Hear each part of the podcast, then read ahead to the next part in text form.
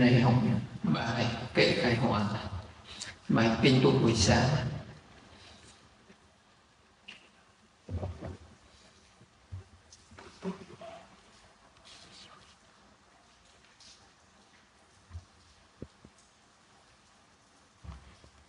Cái bài cái bài kệ khai hoàn này là cái lúc mà đức phật mới thành đạo. Lúc đức phật mới thành đạo thì đức đức phật sau khi mà quan sát cái pháp duyên khởi. Quan sát trong cái pháp duyên khởi thì ngài từ cái nguồn cảm hứng của cái sự giác ngộ cao thượng, ngài đã nói những cái bài kệ cái quán. này thì đầu tiên sẽ tìm hiểu về cái cái lời kính lễ đức phật trước cái câu nam mô tassa bhagavato arahato samma thành kính đảnh lễ ngài. Thế tôn a la hán đấng toàn tri diệu gia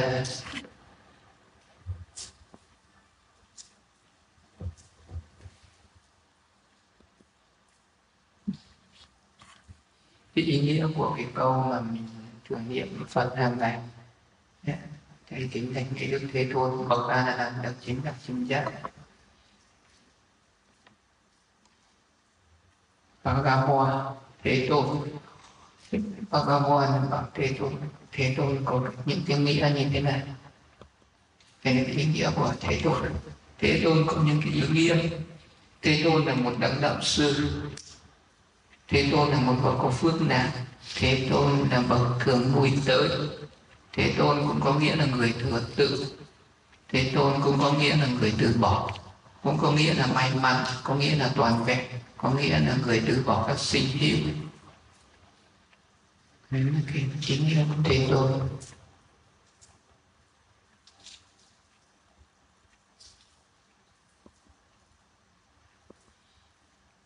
danh xưng thế tôn vì ngài là bậc từ bỏ.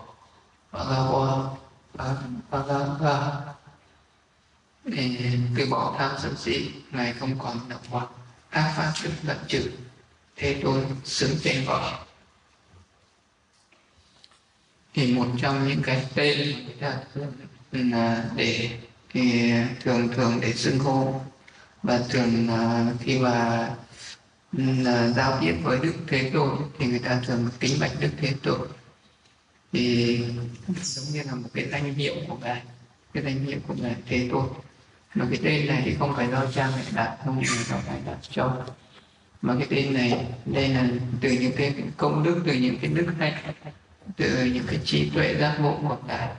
Ngài xứng đáng à, ngài có những cái ý nghĩa như vậy xứng đáng được mọi người tôn xưng là một bậc Bhagavan thế tôn ý nghĩa thứ nhất là từ bỏ tham sân si không còn những phiền não không còn tất cả những cái ác pháp bất thiện cho nên ngài xứng đáng với tên gọi là thế tôn.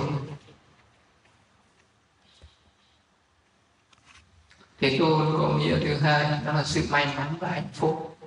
Ngài là bậc may mắn hạnh phúc. Được thể hiện bằng thân đủ trăm công đức. Này là những cái công đức của ngài. Có 32 tướng tốt 80 vẻ đẹp không có các lỗi lầm. Thân hạnh phúc được người thế gian tin cận sự từ bỏ lỗi lầm được tin cậy của người xuất gia. Đây là cái uh, thứ hai của cái từ Bhagavad Bhagavata sự may mắn hạnh phúc.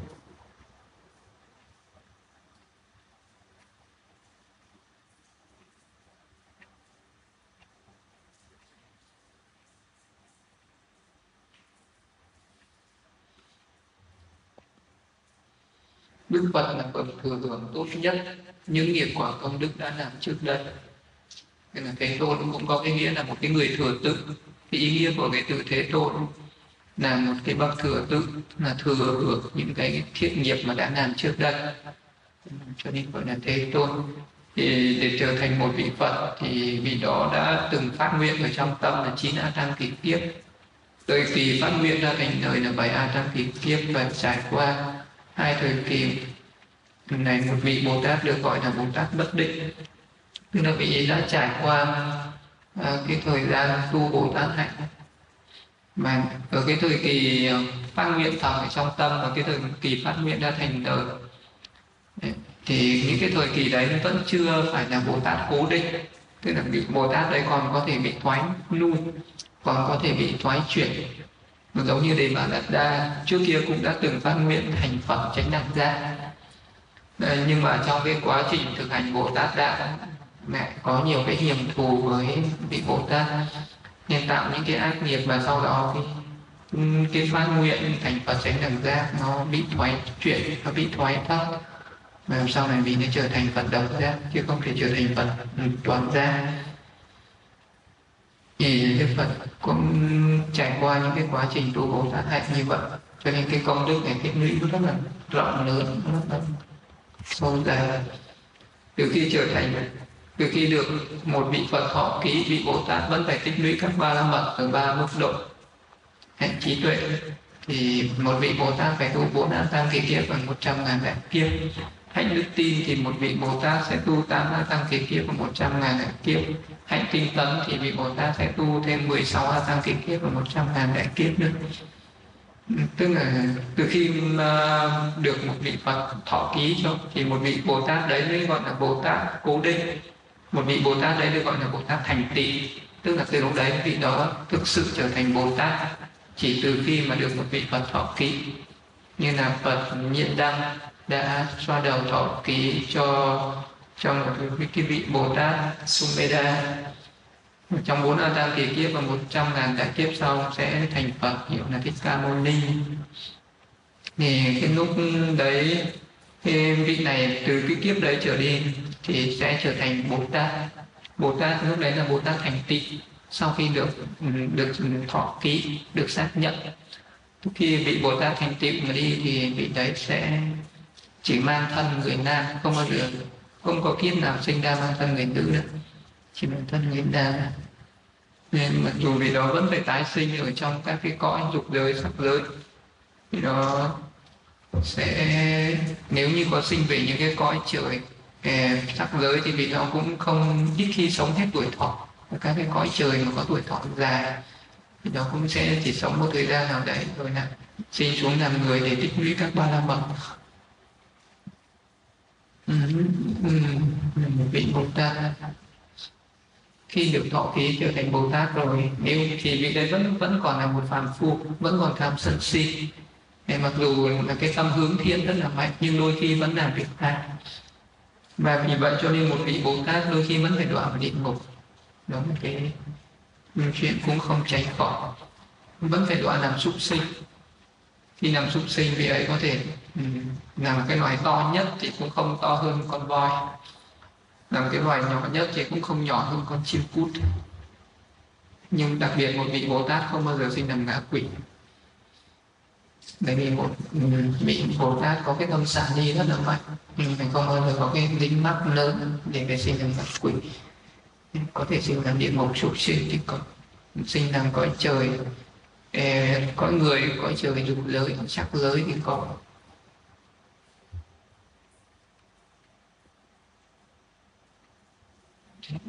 Đây là cái ý nghĩa của thế tôn và cái nghĩa thứ hai là arahato arahat nam mô tôi cùng trên cái này là A La Hán, A La Hán có những cái ý nghĩa của vị a la hán.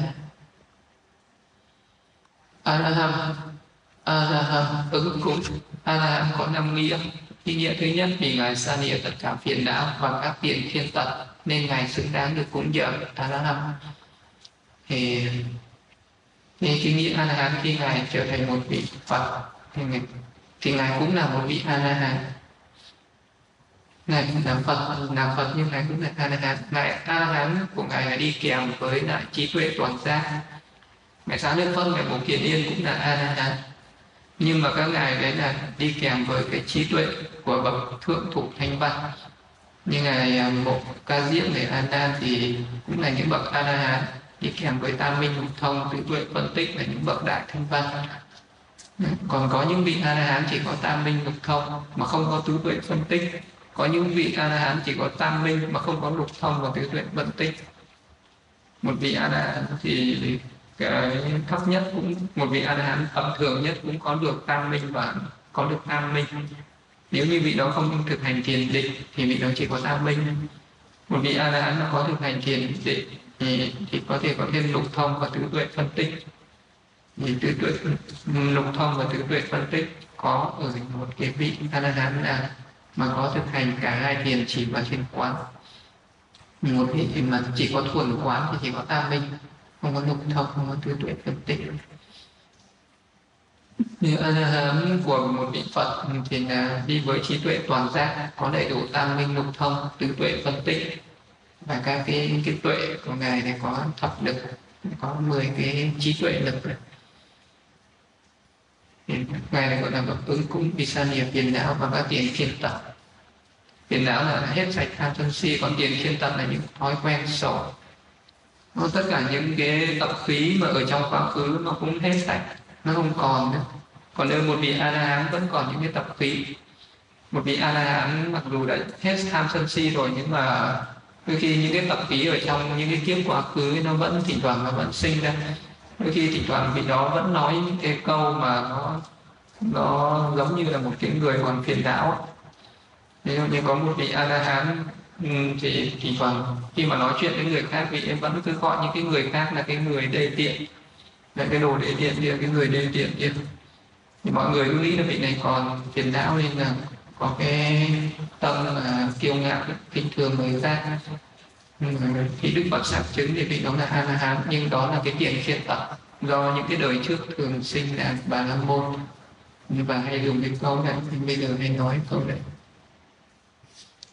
ờ, ngay đến ngày sáng lễ phật, vẫn còn một chút tiền khiên tập đó là thỉnh thoảng khi ngài đi các thực đi qua những cái những cái chỗ mà nó có những cái vũng nước hay là có những cái cái hố, những cái những cái cái hố nước có thể ngài thường hay có cái thói là nhảy qua. Thì đức phật nói đấy là một cái một cái tật do có 500 kiếp đồng tỷ. Nên là ngài hay chạy nhảy nó quen. Thì tất cả các vị a la hán cũng vậy. Thì đều có những cái kiện thiên tật chỉ ngoại trừ mỗi đức phật là hết sạch. Ngài không còn bất cứ một cái tật nào hết. Nên ngài có cái cái ân đức thứ nhất là xa lìa tất cả phiền não và các tật xấu tìm thiên tật nên ngài xứng đáng được cung kiện a la hán ý nghĩa thứ hai của a la hán vì ngài cắt đứt tất cả cấu uế bằng gương thánh đạo a la hán nên ngài xứng đáng được cung kiện a la hán tất cả a la hán đạo diệt trừ tất cả những cấu uế mù mờ trong tâm không còn những cái cấu uế ở trong tâm này. cái ý nghĩa thứ ba là ngài đã phá vỡ được bánh xe luân hồi mà bắt đầu là vô minh và tham ái nhưng ngài là có xứng đáng được cúng dường ở ra vô minh là uh, hình thức danh sắc một nhập 12 cái bánh xe luân hồi. Đây là cái mắt xích luân hồi à, mà một cái vị bậc tránh đẳng giác là cái người tự mình tìm ra cái con đường này. Một vị bậc tránh đẳng giác không có người không có vị thầy chỉ trợ vì đó tự khám phá tự tự tìm ra cái con đường.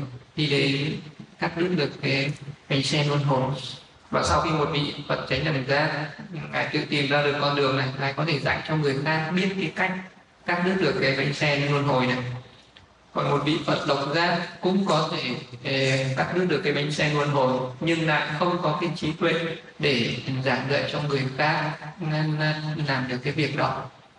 Một vị Phật uh, độc giác cũng có cái cái trí tuệ giác ngộ như vậy nhưng mà ngài thì không có dùng cái trí để chế định, này không biết dùng những cái ngôn ngữ chế định để mà diễn đạt những cái pháp siêu thế mà không không không diễn đạt được cái pháp siêu thế cho người khác hiểu. Vì vậy cho nên không dạy được người ta tu tập. Còn một vị phật tránh đẳng ra thì là dùng được cái ngôn ngữ chế định để mà diễn đạt những pháp chân đế. Này diễn đạt ra được các danh sắc ngài chỉ rõ được danh sắc và các cái nhân sinh ra danh sắc đó là các cái pháp duyên khởi. Nên cho nên là mọi người có thể nghe được pháp và có thể thực hành được pháp. Đó là cái khả năng linh đặc biệt của một vị phật chánh đẳng giác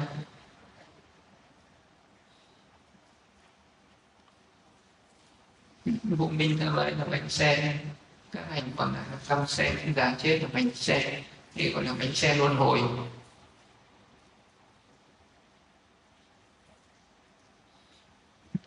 Bánh xe, ngày nào còn vô minh tham ái, thì ngày đấy cái bánh xe luân hồi nó còn nó còn vận chuyển, nó còn quay.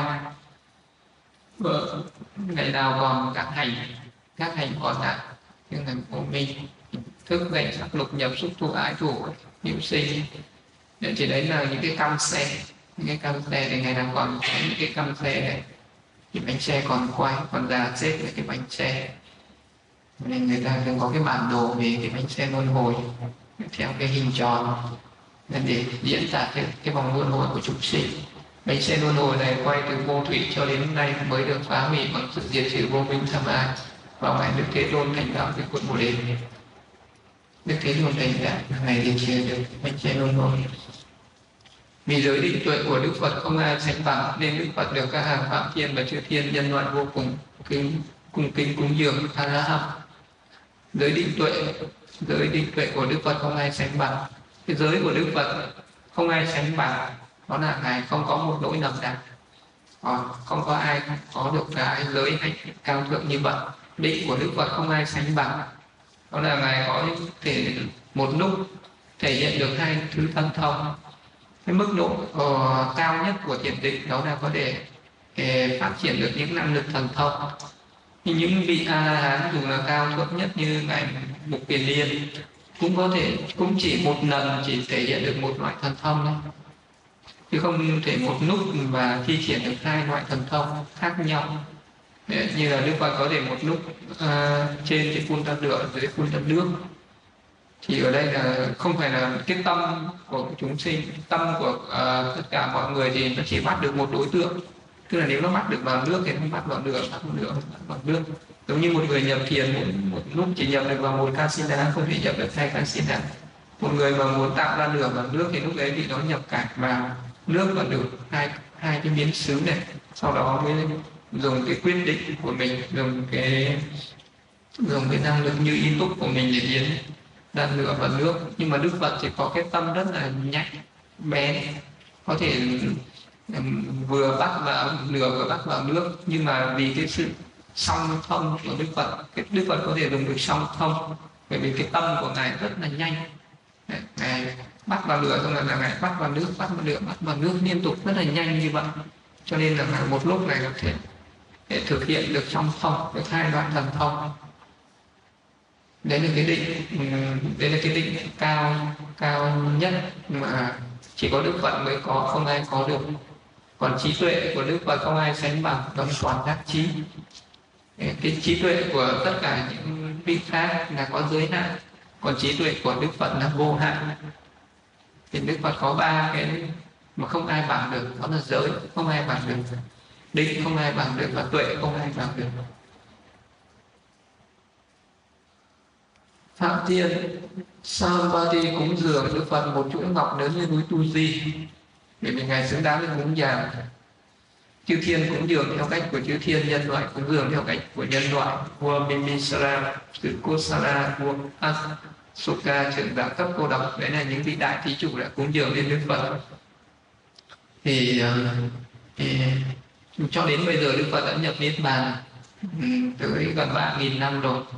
Nhưng mà ờ, người ta vẫn cúng dường Đức Phật những cái gì tốt đẹp nhất như cái gì tốt đẹp nhất là phải cúng dường lên Đức Phật. Là ở khắp nơi người ta xây chùa để cúng Phật. Người ta đáp tượng Phật để cúng dường Phật. Tất cả những cái hương hoa những cái gì đẹp nhất vẫn dâng lên cúng Phật. Bởi vì cái, cái phúc đức cái, cái, cái, cái đức hạnh của Đức Phật cái phước của Đức Phật đã làm nó lớn. Cái phước nó lớn nó tự động nó, cái, bây giờ nó vẫn trổ quả. Mặc dù ngài đã nhập niết bàn rồi nhưng phước của ngài vẫn trổ quả đó là này vẫn được, vẫn thọ vẫn được mọi người cúng già. Mọi người cúng già. Người ta có thể xây tất cả những nơi mà xây nên những ngôi chùa. Đấy là để cúng dàn phật đấy là cái phước của phật là trổ phước của phật vẫn còn trổ cho nên là nhân loại vẫn còn cúng dàn phật ngay khi ngài còn tại thế như vậy. Chư thiên tạm thiên, và nhân loại cúng dàn là bây giờ ngài đã nhập niết bàn rồi nhưng mà khắp nơi vẫn cúng dường ngài.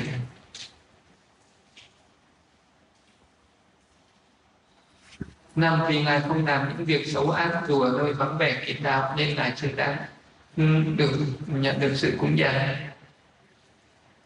Nên là ngài dù ngài ở bất cứ đâu cái chỗ đông hay là ở chỗ nhân tĩnh một mình, thì ngài vẫn vẫn là một cái bậc trang nghiêm vẫn là một cái bậc có giới hạnh, vẫn là một cái bậc có trí tuệ. Cho nên là chúng ta phải cung kính cúng dường thờ la hâm. Nên là năm cái thân, năm cái ý nghĩa của cái từ a la hâm. Đến cái thứ ba là samasambuddhasa samasambuddhasa nghĩa là đấng còn chi diệu ra thì vẫn còn chi diệu ra có cái ý nghĩa này nằm đấng còn ra hay là còn cả là tránh đạo tránh ra đức phật là bậc tránh đạo tránh ra chính là tránh ra Samasambuddha Samasambuddho Sambuddho ngài đã tự mình giác ngộ trận lý tối hậu.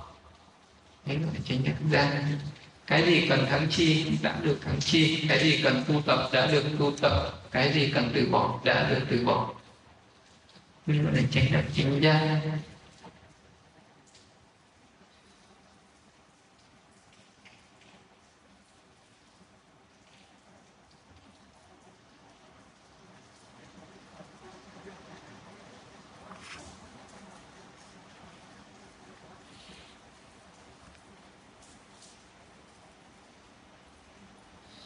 thì ngài giác ngộ cái gì?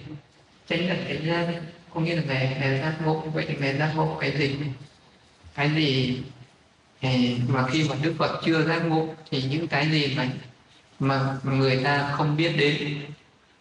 Còn khi mà đức phật giác ngộ thì đức phật đã đã hiểu ra được cái gì? Giác ngộ được cái gì? Khai mở được cái gì? Phát minh ra cái gì? Mà ngài được gọi là một bậc chánh đẳng giác được gọi là bậc toàn giác tức là một bậc có trí tuệ toàn hảo một bậc có cái trí tuệ ờ, cách toàn vẹn, cách toàn diện. Cái gì cũng biết, cái gì cũng thấy, cái gì cũng hiểu, cái gì cũng tuệ trì được. Và thế gian không có một cái chúng sinh nào có có được cái trí tuệ mà cái gì cũng biết, cái gì cũng thấy, cái gì cũng hiểu, cái gì cũng cũng đã cũng có thể niệm trì thì cái sự uh, à, giác ngộ của đức phật là giác ngộ những cái cần giác ngộ những cái gì cần phải giác ngộ thì đức phật đã giác ngộ. Giác ngộ con mắt là chân lý về khổ tham ái là nhân sinh ra nó là chân lý về mặt cỡ của khổ. Cả hai không còn sinh nữa là chân lý về diệt khổ. Hiểu rõ sự thật là chân lý về con đường thoát khổ đối với ta như vậy cũng như thế đại đức phật giác ngộ. Giác ngộ là những cái khổ. Cái gì là khổ? Cái gì là nhân của khổ?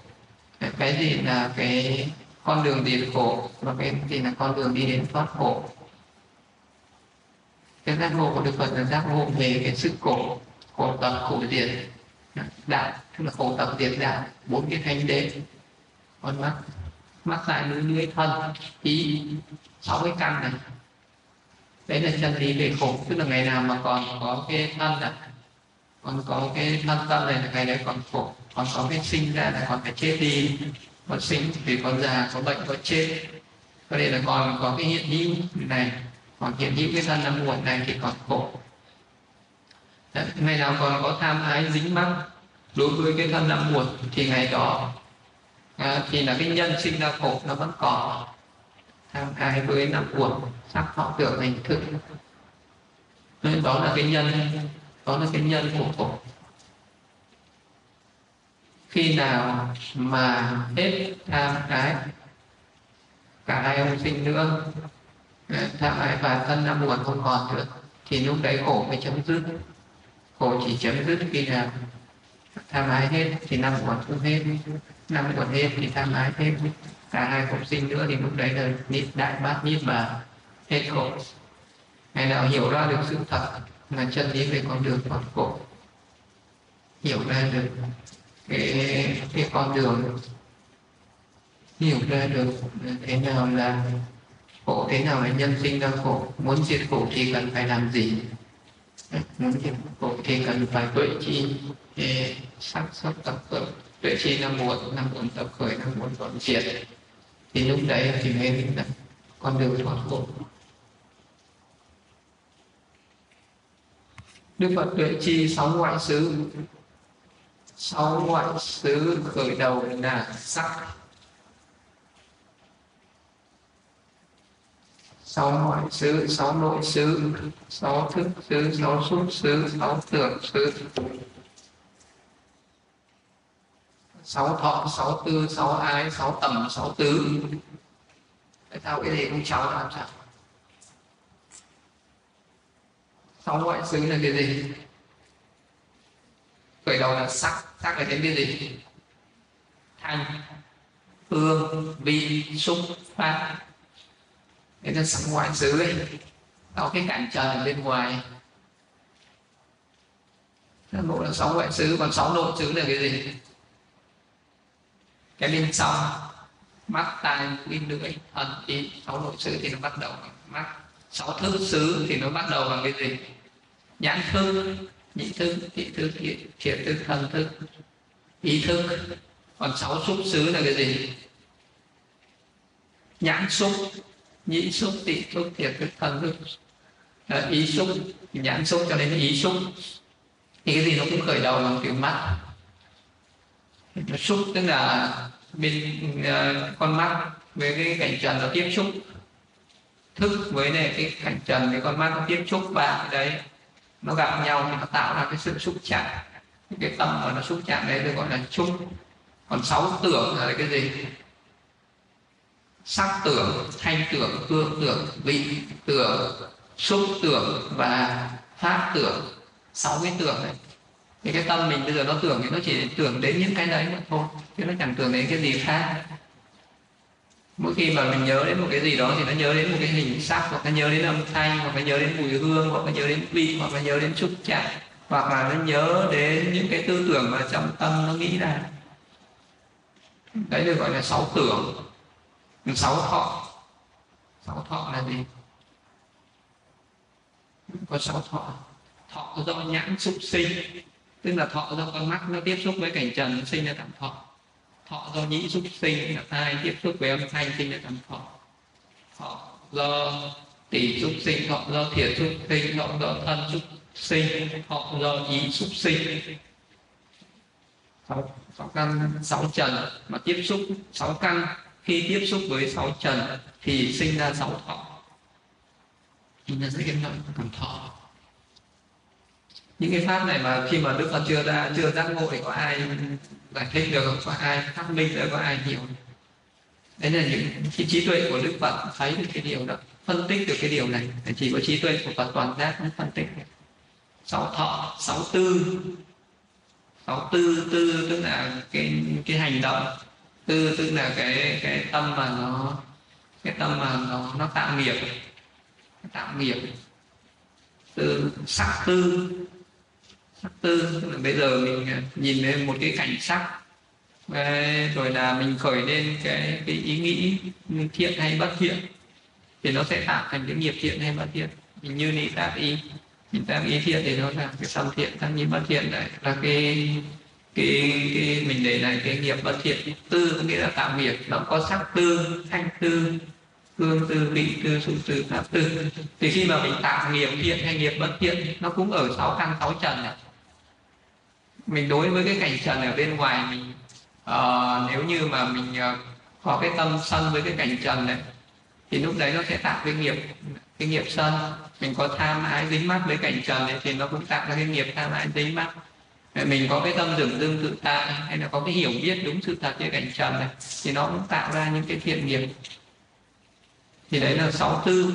Nó khi mà mình tạo nghiệp nó cũng từ sáu căn, sáu trần này, mà nó tạo ra nghiệp thiện hay bất thiện.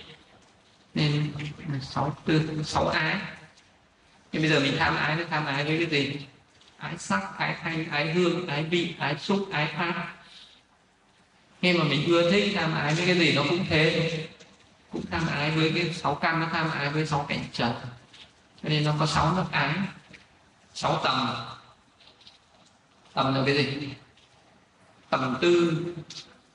Tầm tầm có nghĩa là tầm tư, tầm có nghĩa là tầm à, là tầm có nghĩa là hướng đến đối tượng. Tư duy, tầm này có nghĩa là tư duy. Nhưng mình tư, thường thường mình hay tư duy cái gì? Tư duy về sắc, tư duy về thanh, tư duy về hương, tư duy về vị, tư duy về xúc và tư duy về pháp. Đấy được gọi là sáu tầm, sáu tứ. Tứ có nghĩa là mình bám sát tính mắc dính mắc vào dính mắc vào sắc dính mắc vào thanh hương vị xúc pháp tư là bạn tứ là bạn thân. Dính mắc với đối tượng. Thì đấy là sáu cái nội sư sáu ngoại sư thức sư xúc sư tưởng sư thọ xứ, tư sư ái sư tầm sư tứ sư tầm tứ tầm. Đấy là những cái tầm với cái ngoại cảnh bên ngoài đức phật vẫn giác ngộ ra năm uẩn, khởi đầu là sắc uẩn, năm uẩn, sắc họ tưởng hành thức. Với năm uẩn thì khởi đầu từ sắc uẩn mà đi. Những người nào muốn phân tích năm uẩn cũng phải phân tích từ từ cái sắc uẩn, sau đó mới đến họ tưởng hành thức. Mười ca xin á khởi đầu là ca xin á đất.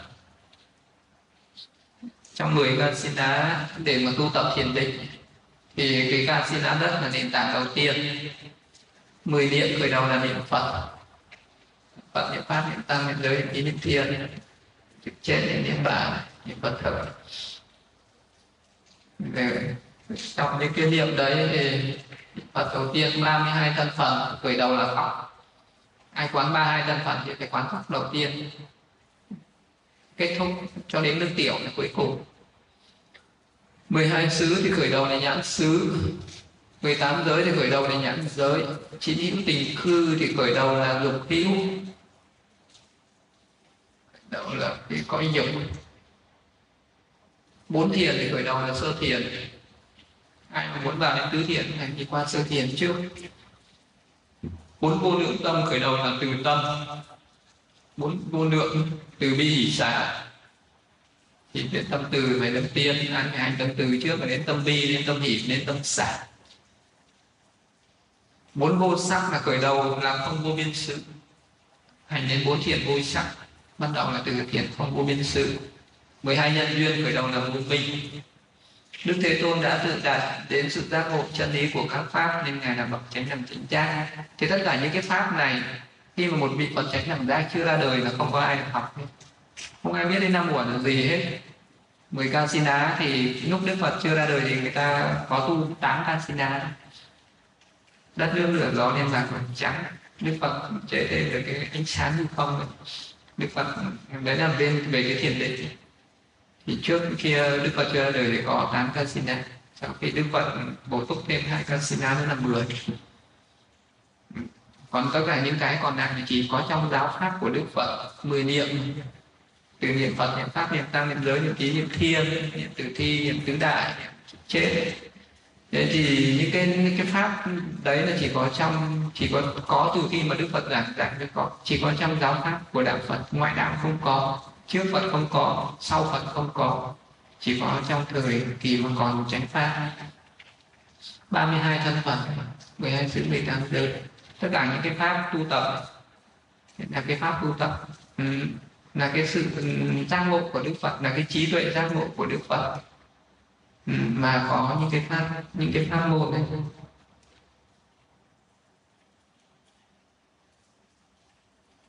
cho nên ngài được gọi là bậc đấy, bởi vì ngài giác ra những cái pháp thâm sâu, những cái pháp cao siêu, những cái pháp mà có thể tu tập đi đến giải thoát sinh tử. Những cái chân lý, những cái sự giác ngộ đấy. Cho nên này là bậc chánh đẳng chánh giác đấy là cái ý nghĩa của cái câu sama sambuddhasa Namo Bhagavato Arahato Sammasambuddhassa Hết cái phần này bắt đầu vào cái bài kinh.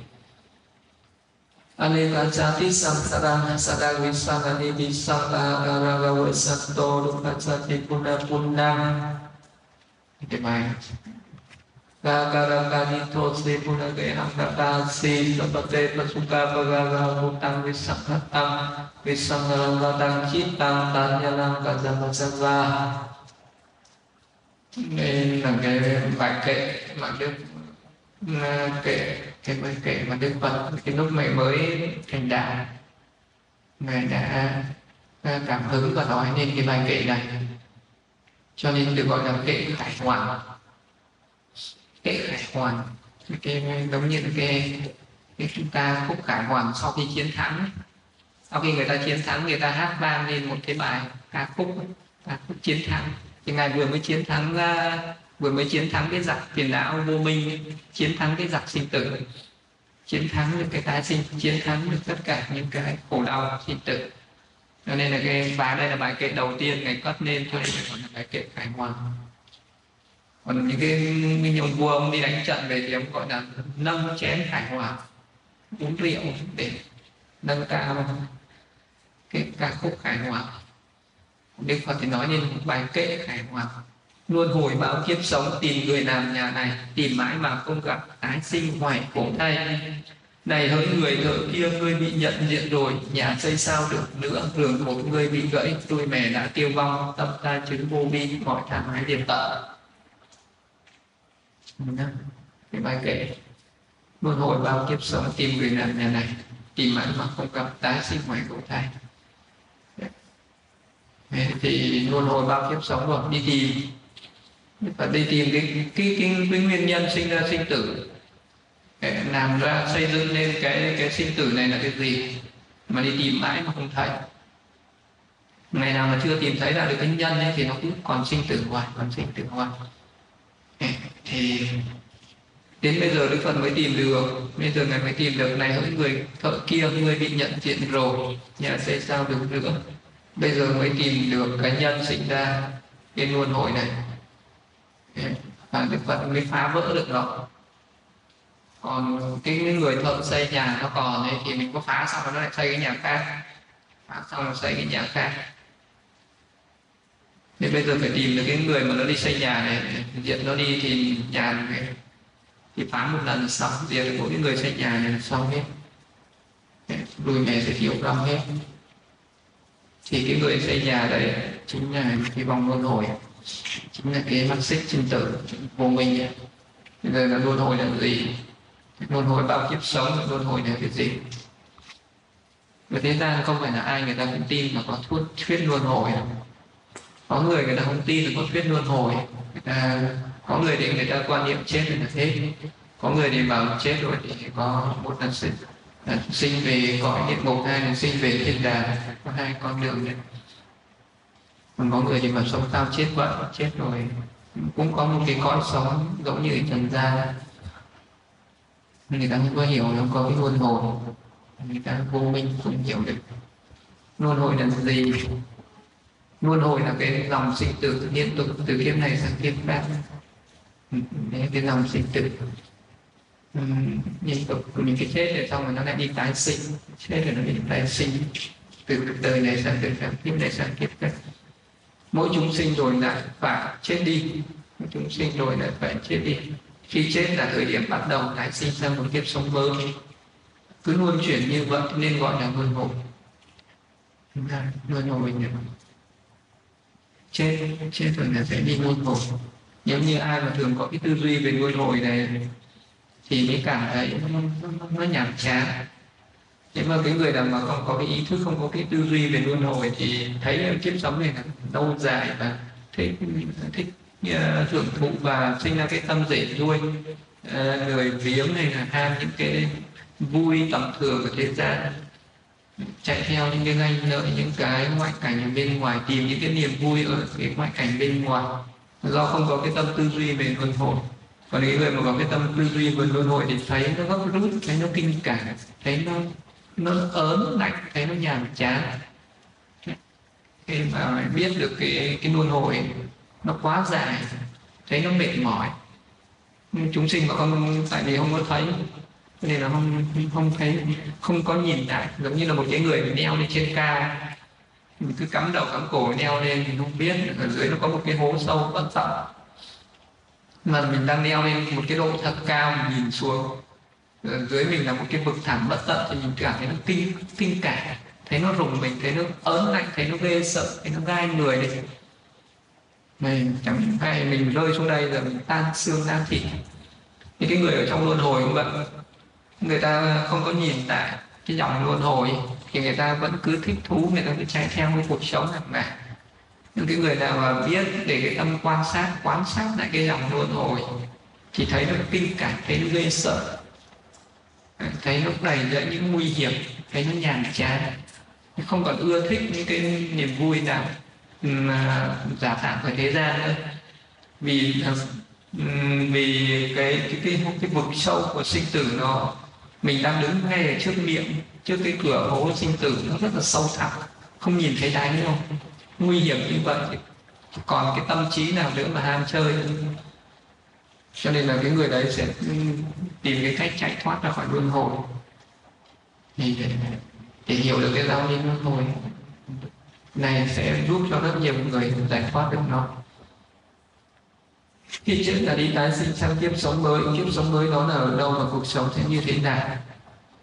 Đấy, nhiều người người ta sẽ đặt câu hỏi như thế. Tái sinh kiếp sống mới thì sống sinh về đâu? Có một kiếp sống mới thì sinh về đâu? Cuộc sống mới như thế nào? Bây giờ mình muốn chuyển đến một nơi ở mới thì mình cũng mình cũng sẽ rất là muốn biết là sắp sửa mình được sinh là mình được chuyển đến nơi ở nào? Mình sống ở trong môi trường đấy như thế nào? Thế nhưng mà mình sắp sửa có một cái thân mới, sắp sửa có một cái cõi sống mới, sắp sửa có một cuộc sống mới, một đời sống mới, nó thay đổi toàn diện, nó thay đổi toàn phần. Thay đổi toàn phần luôn. Vậy thì lúc đấy mình sẽ như thế nào? Thì thường thường ai cũng muốn tò mò, muốn biết về cái tương lai của mình. Thì tùy thuộc vào những cái hành động, thiện ác và cái trạng thái tâm thức cao thượng hay thấp kém của mỗi chúng sinh mà sinh về các cõi sống có cao thấp khác nhau. Sinh về các cõi sống khác nhau thì bây giờ chỉ có uh, quan sát những cái hành động và những cái tâm thức của mình thì sẽ biết được cái đời sống tương lai của mình như thế nào.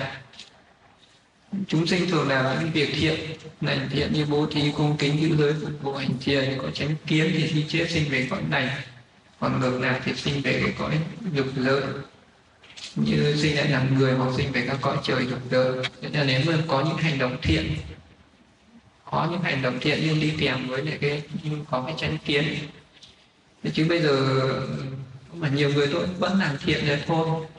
Nhưng mà nếu như mình có làm thiện đấy, nhưng mà mình có tà kiến, mình vẫn đoạn đoạn với cái tà kiến, cái tâm nó vẫn còn quan trọng, nó còn quan trọng hơn các cái hành động.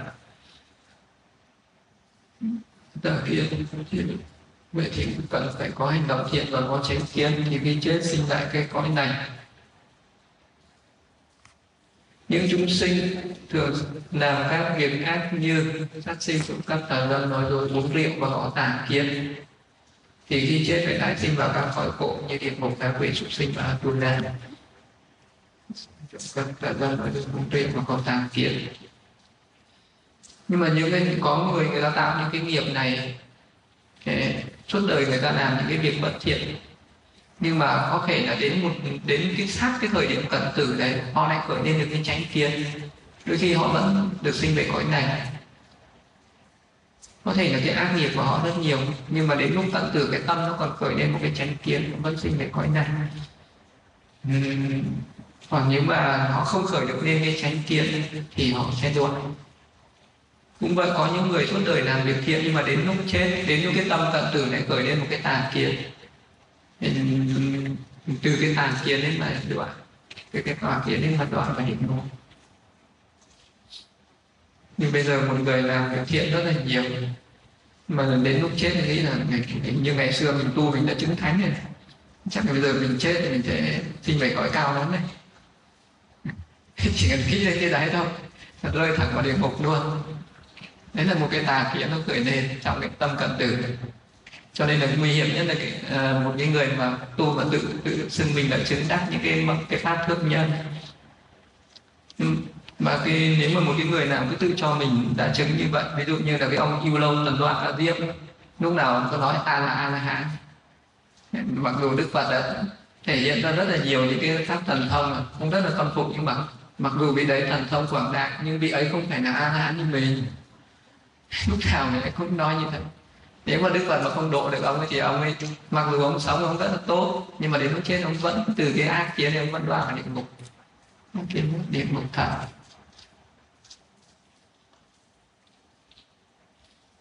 Vì vậy cho nên là đức phật không cho những cái đệ tử của đức phật tuyên bố cái sự chứng đắc của mình. Tuyên bố sự chứng đắc của mình là người khác bắt trước và ông ấy tuyên bố chứng đắc, nhiều người cũng tin cũng giảng quá bây giờ mình chẳng được, mình chẳng đắc đâu, mình cứ tuyên bố đi cho mọi người cũng kính cũng chàng mình. Thế là những người đấy sẽ đoái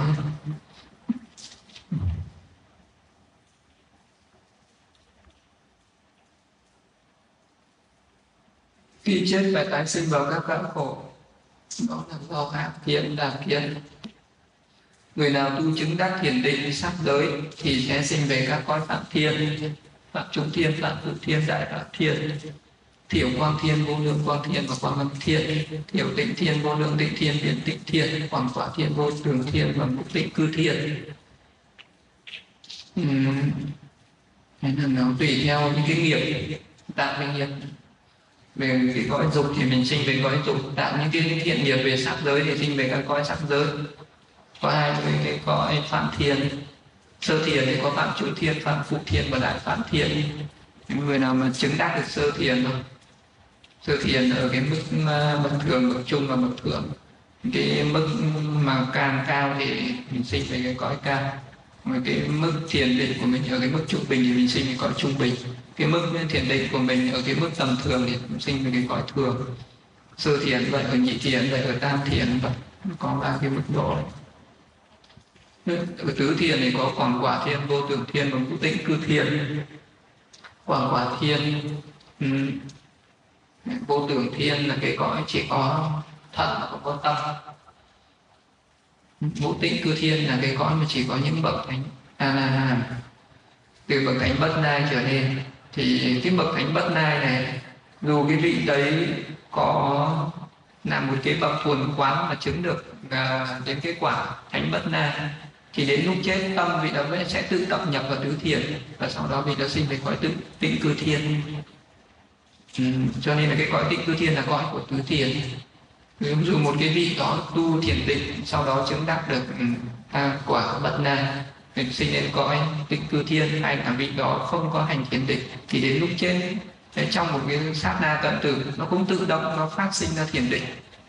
Ờ, vị đó cũng sẽ nhập vào sơ nhị tam tứ thiền bất cứ một cái đề mục nào đó trong đó phải sinh về cõi tịnh cư thiền nên là những cái cõi sắc giới. Tu chứng thiền vô sắc thì sinh về cõi vô sắc giới ứng không? Vô biên xứ, sức vô biên xứ vô sở hữu xứ và phi tưởng phi phi tưởng xứ thiên có nhiều cõi để tái sinh như vậy. Nếu mình muốn sinh về cõi cao thượng thì tạo các nghiệp cao thượng. Nếu mình muốn tạo ác nghiệp hạ nghiệp thì phải sinh vào các cõi khổ đạo hạ nghiệp. Nếu một cái người mà hiểu ra được cái cái vòng luân hồi hiểu ra được các cái nhân mà nó sinh về các cái các cái cõi đấy thì mình có thể mình tạo những cái nghiệp nào này nó phù hợp những cái nghiệp nào nó tương ứng.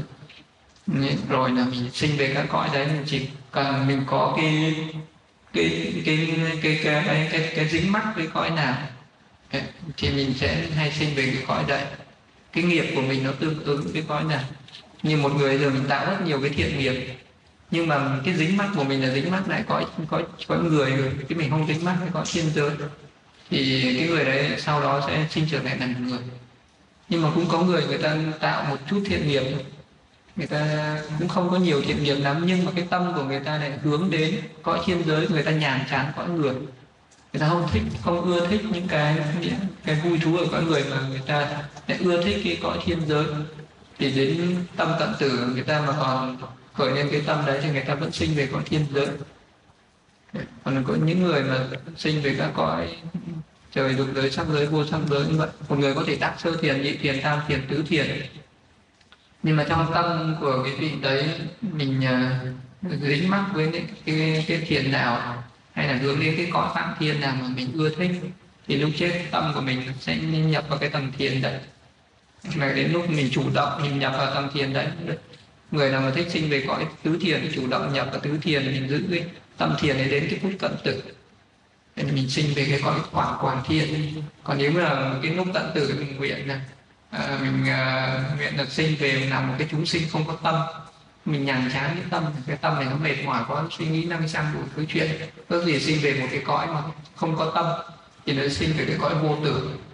Nó chỉ có mỗi cái thân thôi cái sắc thân cái sống người tới hết 500 đại kiếp ấy thôi. Mà sinh xuống chuyện này mà nếu muốn ờ, nếu mà một cái chúng sinh mà muốn sinh về một cái cõi chỉ có tâm mà không có thân, thì cái chúng sinh đấy lại phải có cái tâm nhàm chán đối với cái thân. Thì đó phải biết là cái thân này, có cái thân này thì có rất là nhiều cái bất an, cái khổ hạnh. Không làm nóng phải chịu nóng khi trời lạnh thì phải lạnh. Khi mà đói thì phải chịu đói, khi mà no no thì cũng khổ, đói cũng khổ khác cái khổ. Nó có nhiều cái khổ về thân quá, vì nó khởi cái tâm nhàn chán đối với thân vì nó chứng đắc được cái thiền vô sắc giới rồi vì nó đến lúc chết vì nó nguyện sinh về cái cõi không có thân thì mình sẽ sinh về cõi vô sắc giới. Cái cõi đấy không có thân. Ừ.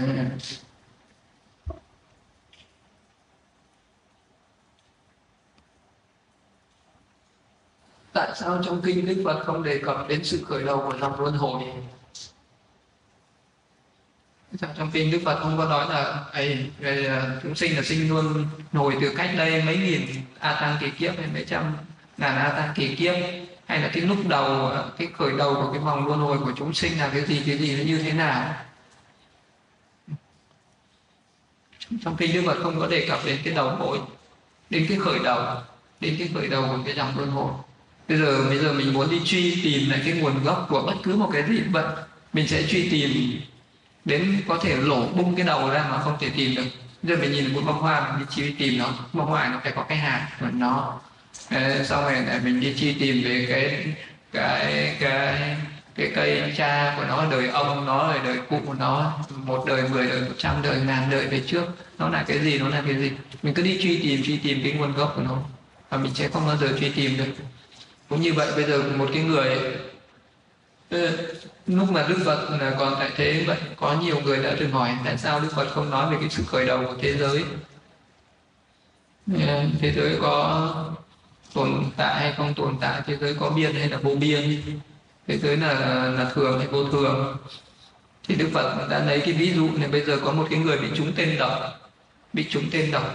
Sau đó thì mọi người đến rút cái tên độc ấy ra thì cái người này bảo không chờ có vụ rút tên độc hãy đi tìm cho tôi cái nguồn gốc của cái mũi tên này cái, cái kẻ bắn tôi là ai? Nó sinh ra trong giai cấp nào? Bố mẹ nó như thế nào? Ông bà nó như thế nào? Nó thuộc cái dòng tộc nào? Thuộc quốc gia nào? Thuộc cái dân tộc nào? Theo tôn giáo nào? Rồi tìm hiểu cái mũi tên nữa. Bắn tôi nó làm bằng cái gì? Bằng chất liệu gì? Cái chất liệu đấy nó lấy từ đâu? Nó làm như thế nào? Rồi tìm hiểu các cái ai là cái người chế tạo ra cung tên này ai là cái người đã tạo ra cái mũi tên này. Rồi tìm hiểu đến nguồn gốc cha ông phụ đến cái nguồn gốc của nó như thế nào? Thì bây giờ mọi người mà đi tìm hiểu cái cội nguồn của nó như vậy thì là cái người này có thể là chưa kịp chưa kịp tìm được cái nguồn gốc của cái mũi tên này thì người này đã chết rồi. Thì Đức Phật cũng nói như thế, nếu bây giờ mình đi tìm cái nguồn gốc của cái khởi đầu của cái sinh tử thì chưa thể tìm ra nguồn gốc thì chúng sinh đã chết hết rồi. Không thể nào tìm ra được cái khởi đầu của bạn vật khởi đầu của thế giới, khởi đầu của sinh tử. Vì vậy Đức Phật không có đề cập đến cái khởi đầu của cái dòng luân hồi, vì điều đó nó vượt ra khỏi cái sự suy luận, vượt ra khỏi cái sự nghĩ bàn của tất cả chúng sinh, nên Đức Phật không đề cập đến. Những cái gì mà chúng sinh không thể nào hiểu được thì Đức Phật không có nói. Vì cái trí tuệ của chúng sinh nó có giới hạn. Cho nó hiểu một cách vô hạn, thì nó chỉ có, nó chỉ có loạn tâm nên nó chết cho nên là đức phật nói những cái pháp gì đủ để chúng sinh có thể hiểu được. Không nói những cái pháp mà chúng sinh không thể hiểu được.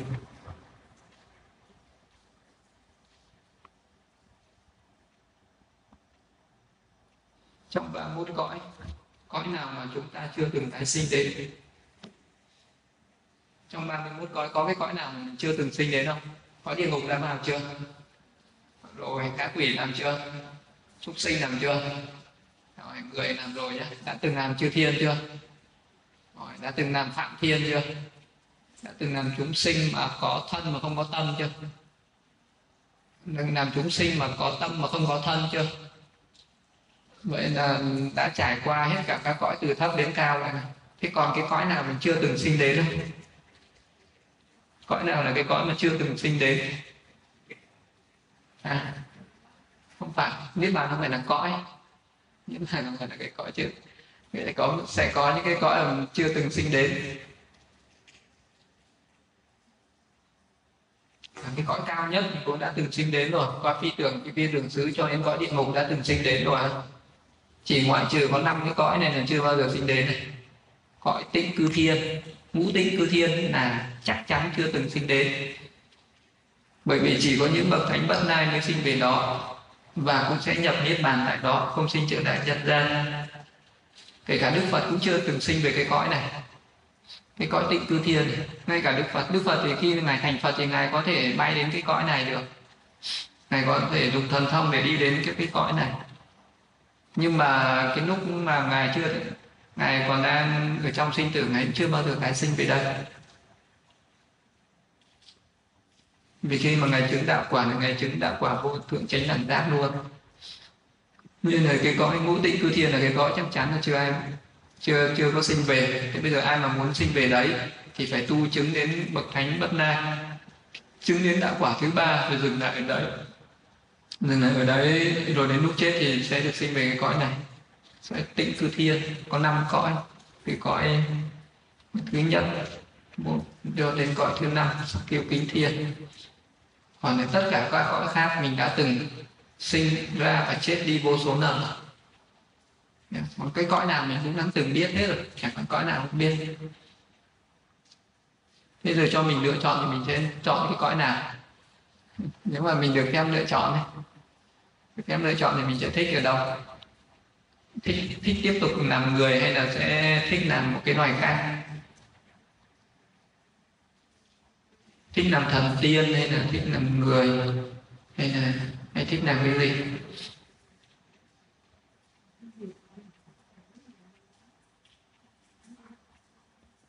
Nên là luân hồi, nếu người nào muốn chấm dứt dòng tái sinh đó thì phải làm gì?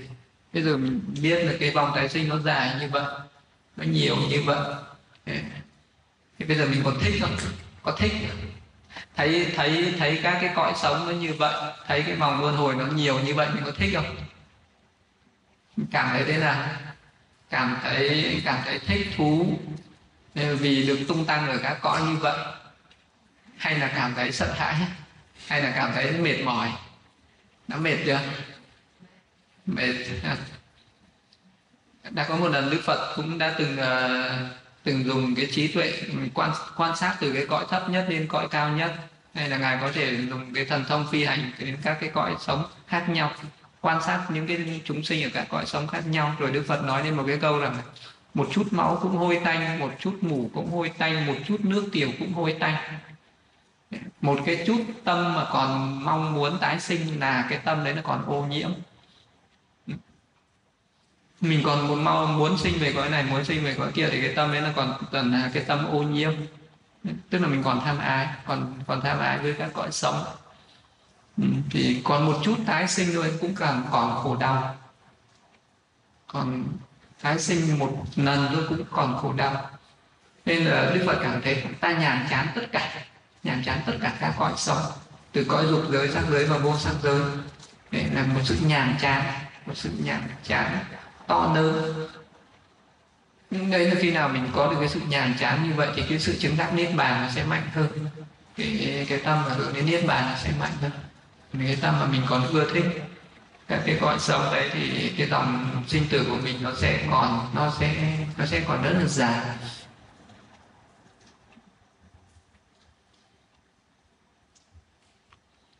thế bây giờ mình muốn mệt mỏi, tại thấy sinh tử quá là lâu dài, quá mệt mỏi. Cái gì mình cũng đã từng trải qua hết rồi. Có trời cũng trải qua có nhân gian này, quá khổ đau rồi. Các cái cõi địa ngục các quỷ súc sinh thì thì quá là ghê rợn quá là khủng khiếp các cái cõi kia thì cũng có sinh, có tử như vậy. Nhìn thì bây giờ mình phải thấy nó có cái sự nhàn chán hết. Cho nên là khi mà một người thực hành thiền tuệ vị đó muốn nhàm chán cái cõi dục giới thì vị đó phân thấy cái sự vô thường sinh diệt của danh sắc ở dục giới. Thì vị đó cắt đứt được cái tham ái đối với cái cái năm quẩn của dục giới. Vị đó mà muốn uh, nhàm chán đối với lại các cái cõi phạm thiên sắc giới thì cứ quán phân biệt cái sự vô thường khổ vô ngã của danh sắc của cái sắc giới. Tức là phân biệt cái sự vô thường khổ vô ngã của các tầng thiền sơ thiền nhị thiền tam thiền tứ thiền nhàm chán các cái cái cái cảm thọ ở các cái tầng thiền đấy, thì cũng đồng nghĩa là mình sẽ nhàm chán với lại cái sự sinh về các cái cõi cõi đấy. Mình cũng sinh ra nhàm chán. Để phân biệt cái danh sắc ở cõi vô sắc giới rồi ở cái tầng thiền vô sắc giới là mình nhàm chán đối với những cái cảm thọ ở cái vô sắc giới đấy. Thì là mình cũng sẽ nhàm chán, không còn muốn tái sinh về những cái cõi đấy nữa. Bây giờ muốn muốn biết là ở cái cõi cõi trời nó như thế nào? À, nó như thế nào? Thì bây giờ mình chỉ cần biết cái nội tâm dục giới nó như thế nào. Thì sinh về cõi trời nó cũng như thế vậy. Nội tâm dục giới nó có ái ố, hỉ nộ. Nó có hết. Thì khi mà sinh về cõi trời, dù có làm chư thiên, nó cũng vậy. Nó cũng có có vui, có buồn, có ai ố, hỉ nộ, y như vậy.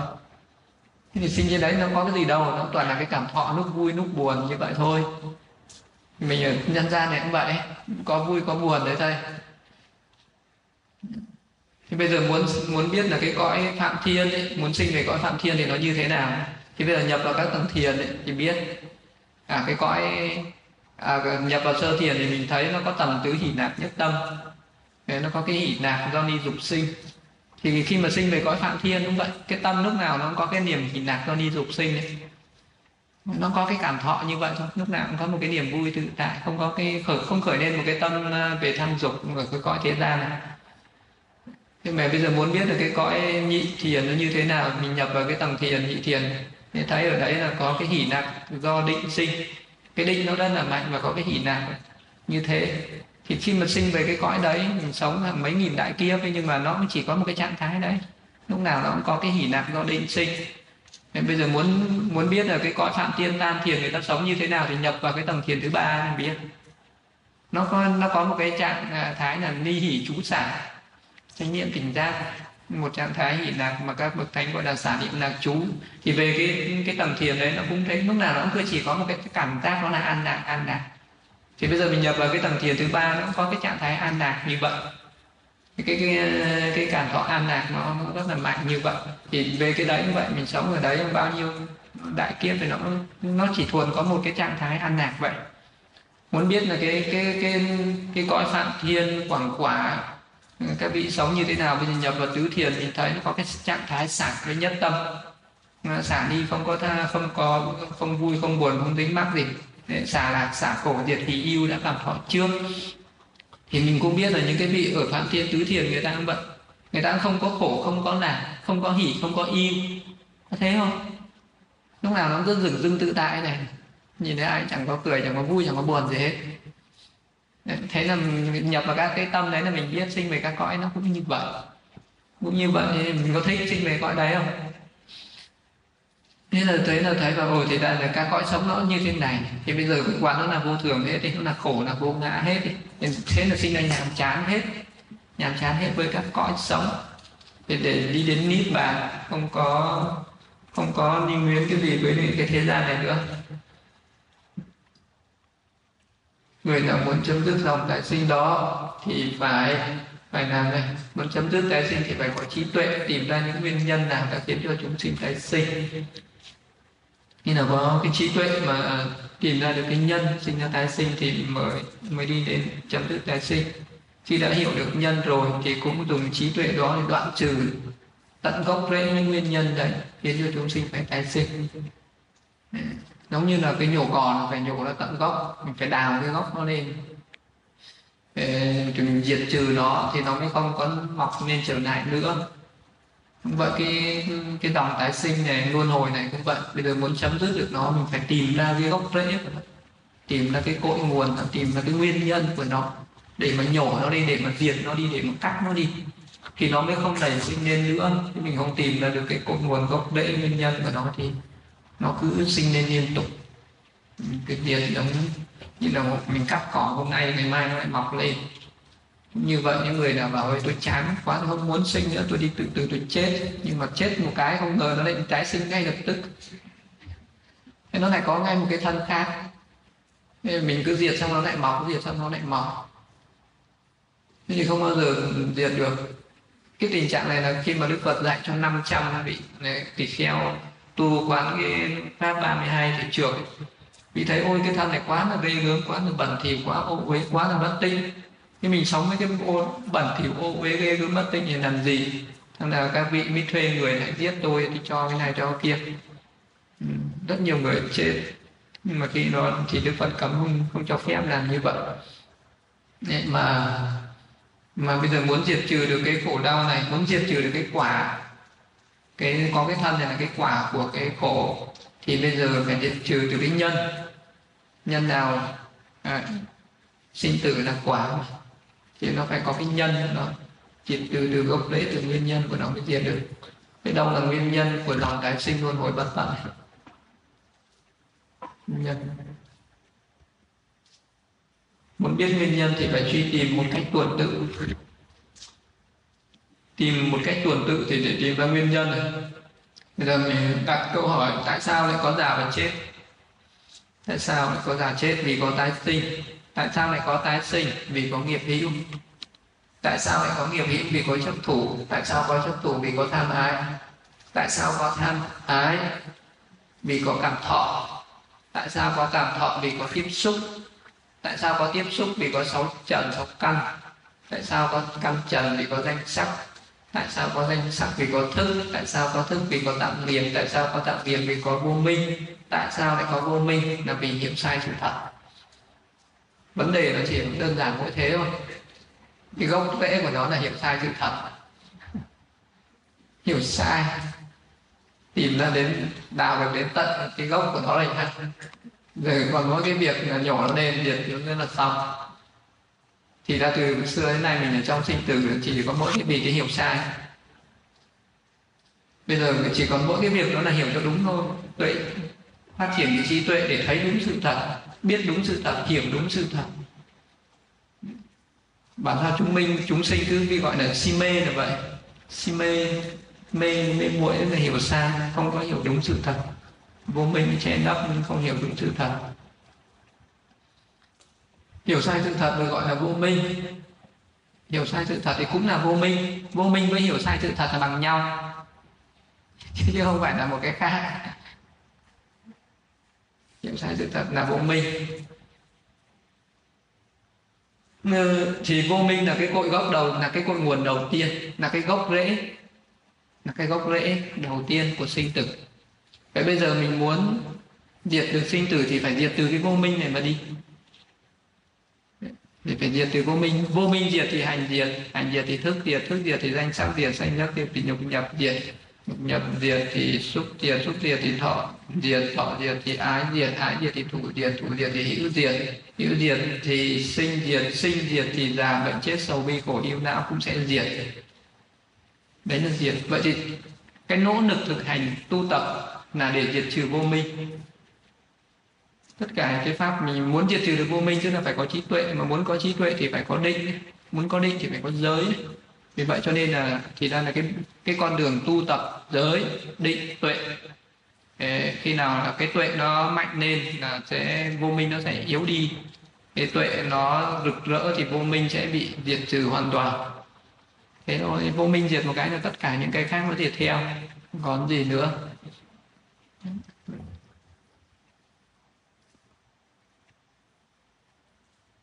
Vì vậy cho nên là do cái này có cái kia hiện hữu, cái này sinh, cái kia sinh, tức là do vô minh có các hành viên các hành có thức liên thức có danh sắc. Danh sắc có giáo xứ giáo xứ có xúc xúc có thọ thọ có ai ai có thủ thủ có hữu có sinh. Tiên sinh có não tử dầu đi cổ cứu não, như vậy là tập khởi của toàn bộ khổ quần này. Thì ra là như thế. Cái này có thì cái kia có, cái này sinh thì cái kia sinh. Thế ra cái dòng sinh tử nó cũng vậy nó có cái cái, cái nhân cái duyên với nhau. Nó hỗ trợ cho nhau sinh ra và diệt đi vậy.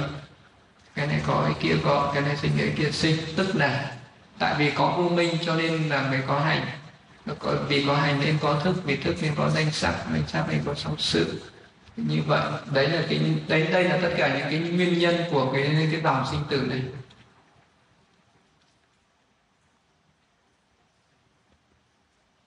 Tại sao cái này có thì cái kia có cái này sinh thì cái kia sinh cái này mà có thì cái kia cũng có. Cái này mà sinh thì cái kia cũng sinh sao cái này có thì cái kia có? Cái này sinh thì cái kia sinh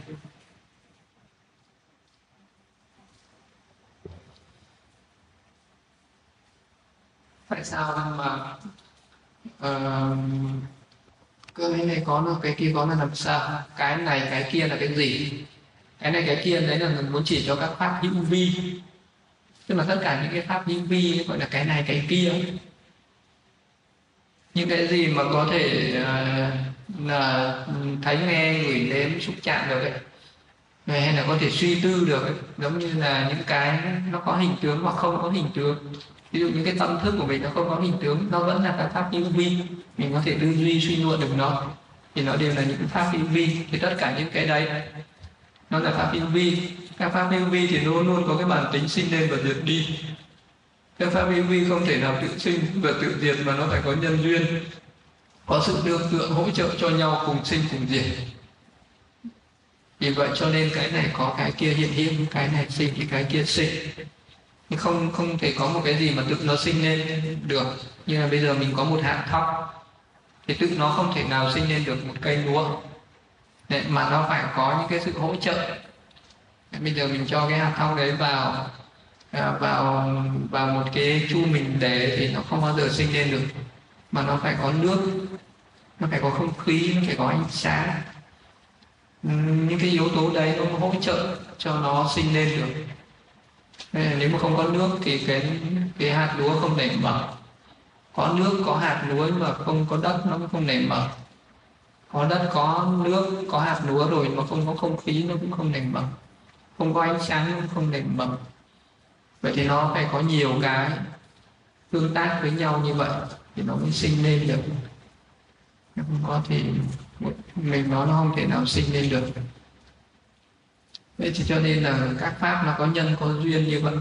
Nó có cái cái pháp nó duyên khởi với nhau chẳng chịt với nhau. Nhưng mà chúng sinh vì không thấy không tuệ chi không liễu chi không giác ngộ được à, những cái pháp duyên khởi. Không không tuệ chi được à, được những cái nhân mà sinh ra các pháp. Chúng sinh thì chỉ thấy được cái quả chứ không thấy được cái nhân. Không có hiểu ra được cái gốc rễ cái nguyên nhân của nó chỉ có thấy được cái quả cho nên là chúng sinh mới mới bị gọi là vô minh, tối tăm lê mờ hoàn toàn. Không biết gì hết. Không biết gì. Tại sao mà nó lại có cái này? Tại sao nó có cái kia? Nhưng mà thực sự ra nó ngầm ngầm ở bên dưới đấy là ờ, nó là cái sự hỗ trợ, nó là cái nhân duyên, nó là cái sự tương tác với nhau. Ờ, nó có nhân thì nó mới sinh ra quả, chứ không phải là nó cứ tự động nó có quả nó sinh ra như thế.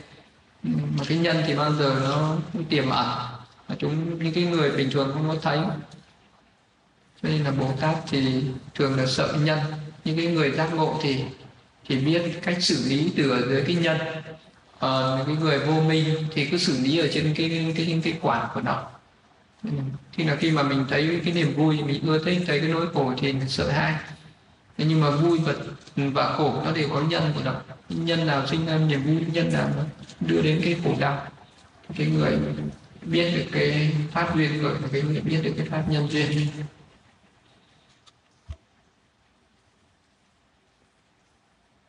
Avijja vidyada samsara vô minh duyên hành do, bởi do vô minh sinh cho nên hành sinh. Vô minh là nhân hành là quả. Avijja Vichada samsara vô minh là gì và hành là gì? Thế nào là vô minh duyên hành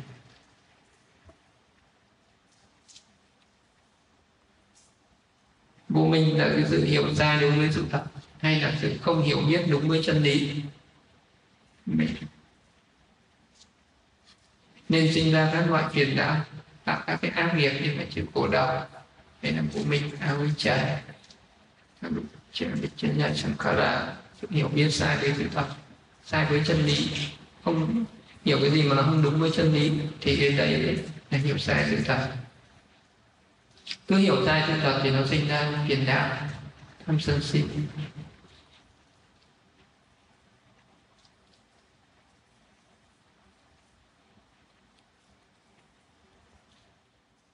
Vậy thế nào là sự thật, thế nào là chân lý, thế nào là hiểu đúng sự thật? Và thế nào là hiểu sai sự thật? Nói là bây giờ ấy, muốn hết được sinh tử thì phải phải diệt được cái vô minh. Nên người ta lại hỏi thế vô minh là gì? Vô minh là hiểu sai chân lý hiểu sai sự thật bây giờ phải hiểu đúng chân lý, hiểu đúng sự thật đi là sẽ hết vô minh. Thì người ta lại phải biết là chân lý là gì, sự thật là gì. Như thế nào là hiểu đúng chân lý, thế nào là hiểu đúng sự thật để mà hết được vô minh? Thì đây là sự thật về cái thân này. Chỉ là sắc pháp và danh pháp nó sinh ra tùy diệt đi. Sinh và diệt theo quy luật của 12 chi phần nhân duyên.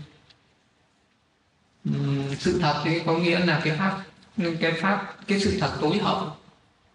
Chứ không phải là cái sự thật mà mà chế định ở thế gian. Sự thật chế định thế gian thì, thì có hiểu biết thì cũng chỉ là người có trí thức thôi chứ không phải là cái người có trí tuệ.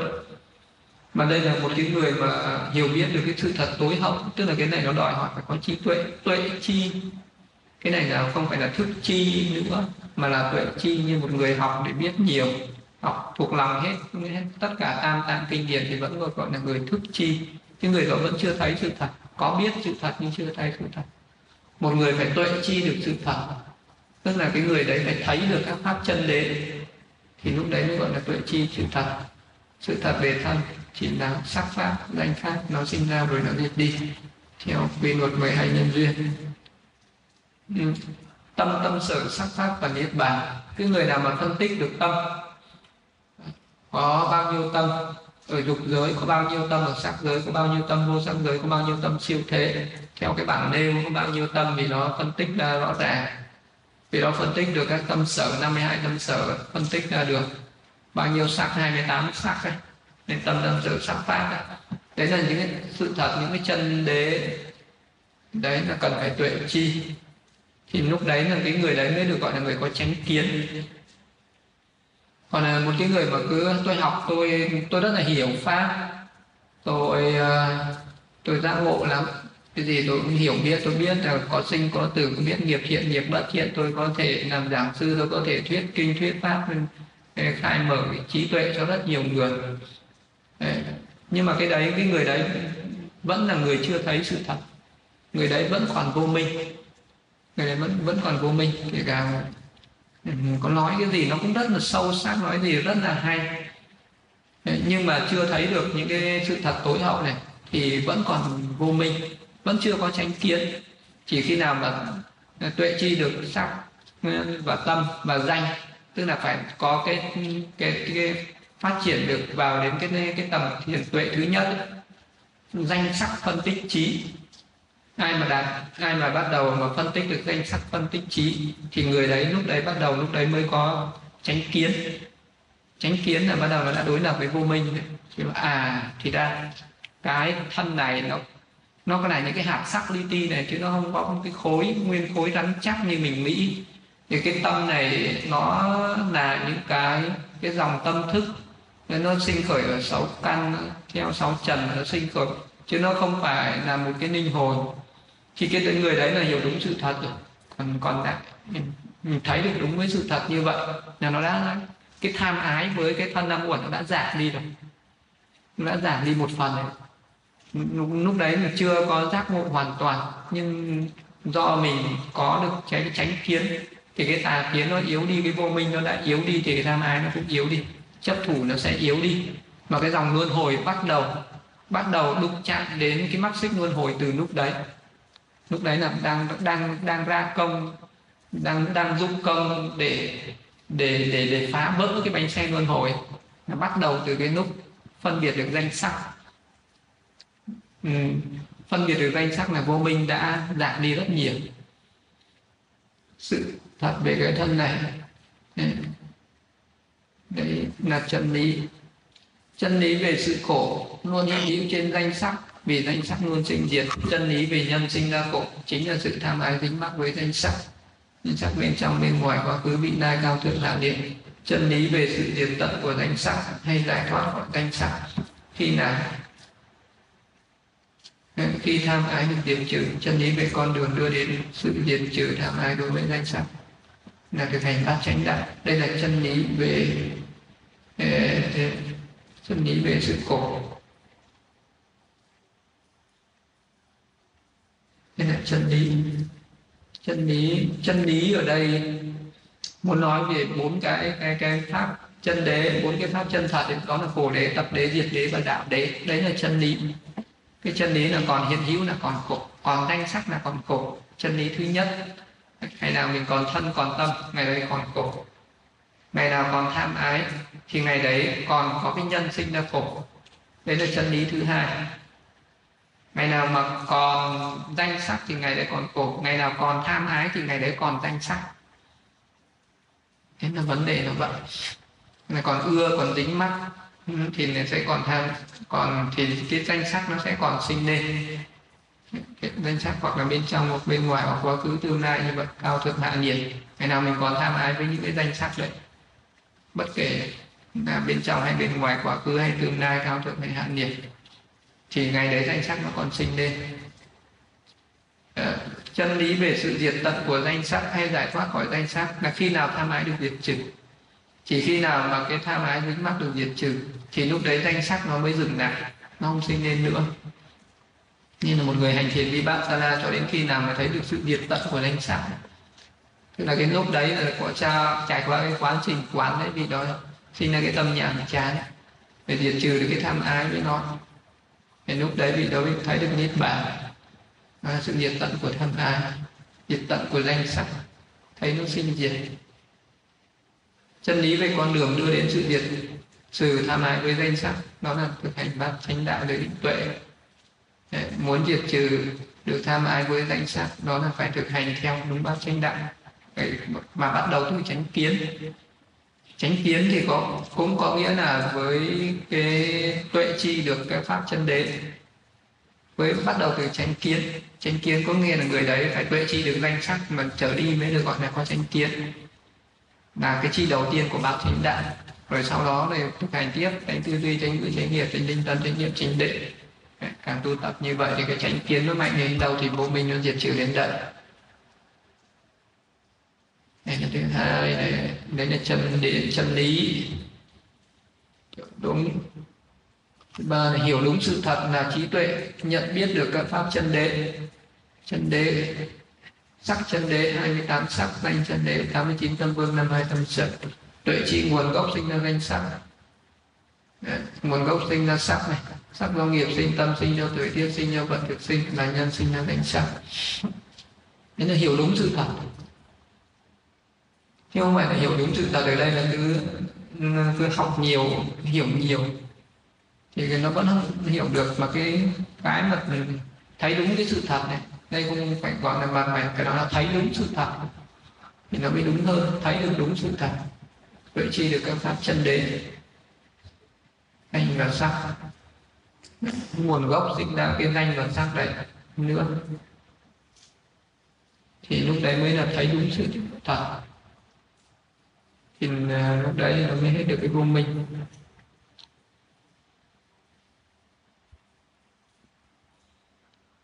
Khi nào được chi được nghiệp tâm thời tiết vật thực, có sinh lên thì cũng có diệt đi, cho nên sắc cũng sinh lên sắc cũng phải diệt đi. Nên giác ngộ ra, sắc không phải là ta vô thường, sắc không phải của ta khổ, sắc không phải tự ngã của ta nên là vô ngã.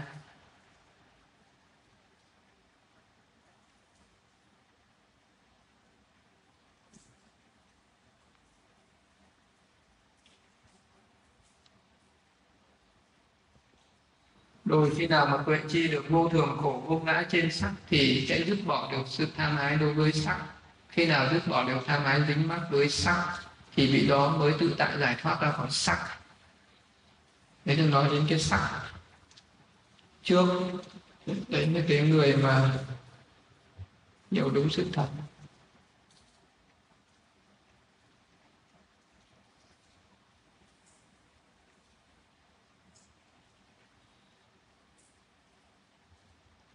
còn cái tuệ chi nguồn gốc sinh ra danh nguồn thì đến phần sau tiếp tiếp tục.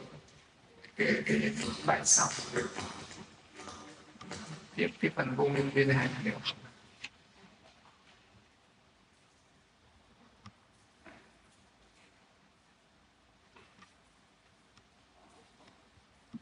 mình hồi Ita me punya asambo kaza. Baham otu idame punya di padasta